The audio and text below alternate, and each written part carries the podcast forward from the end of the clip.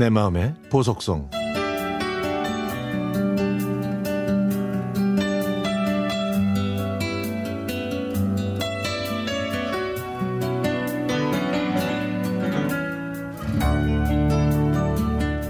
(2000년) 봄. 저는 주머니 사정이 얇은 사회 초년병 영업사원이었습니다.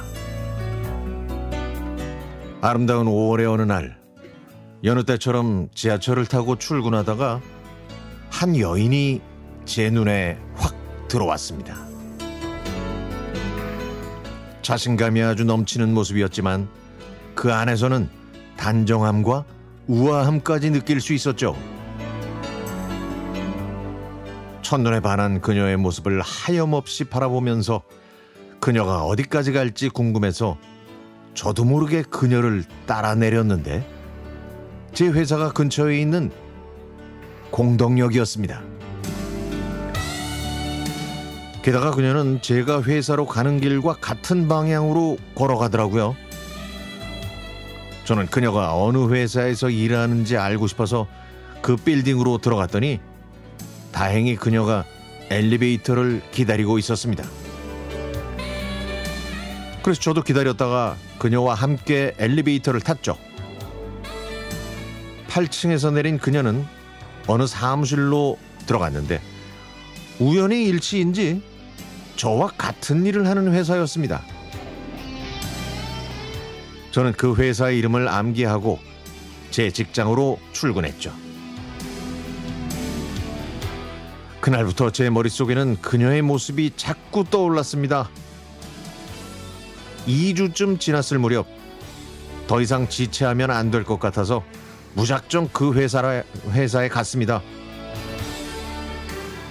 그녀가 일하는 회사에 들어가서 인사를 했더니 전화를 받던 그녀가 자기 이름을 밝히면서 인사를 하더군요.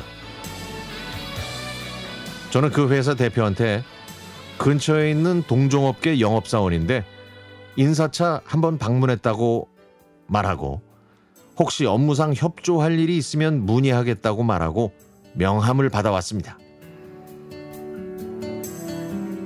저는 힘든 일상에 희망을 주는 그녀에게 부담스럽지 않게 다가가고 싶었습니다.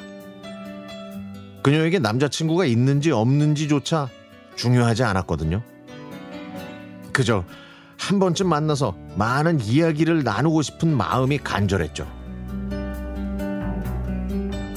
저를 어떻게 알릴까 고민하다가 대학생 때 모아두었던 좋은 글귀와 시, 명언들이 생각났습니다. 그래서 제가 좋아하는 글귀와 함께 꽃을 보내기로 했죠.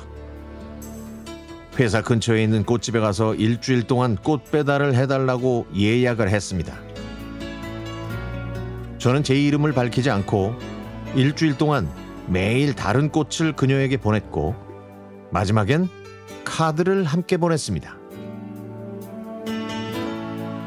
그 카드엔 일주일 동안 꽃을 보내서 내 마음을 표현하고 싶었다고 곧 연락을 하겠다고 적었습니다.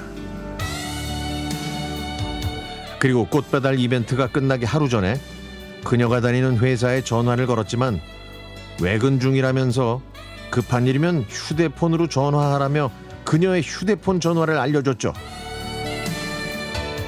제가 오, 토요일 오전에 그녀에게 전화를 했더니 그녀는 제가 꽃 배달의 주인공인 줄 알아챘고 만나서 얘기를 한번 해보자고 먼저 제안하더군요. 그래서 저희는 처음으로 단둘이 만났는데요. 그녀는 제 생각보다 훨씬 더 성실하고 똑똑하고 지혜로운 사람이었습니다.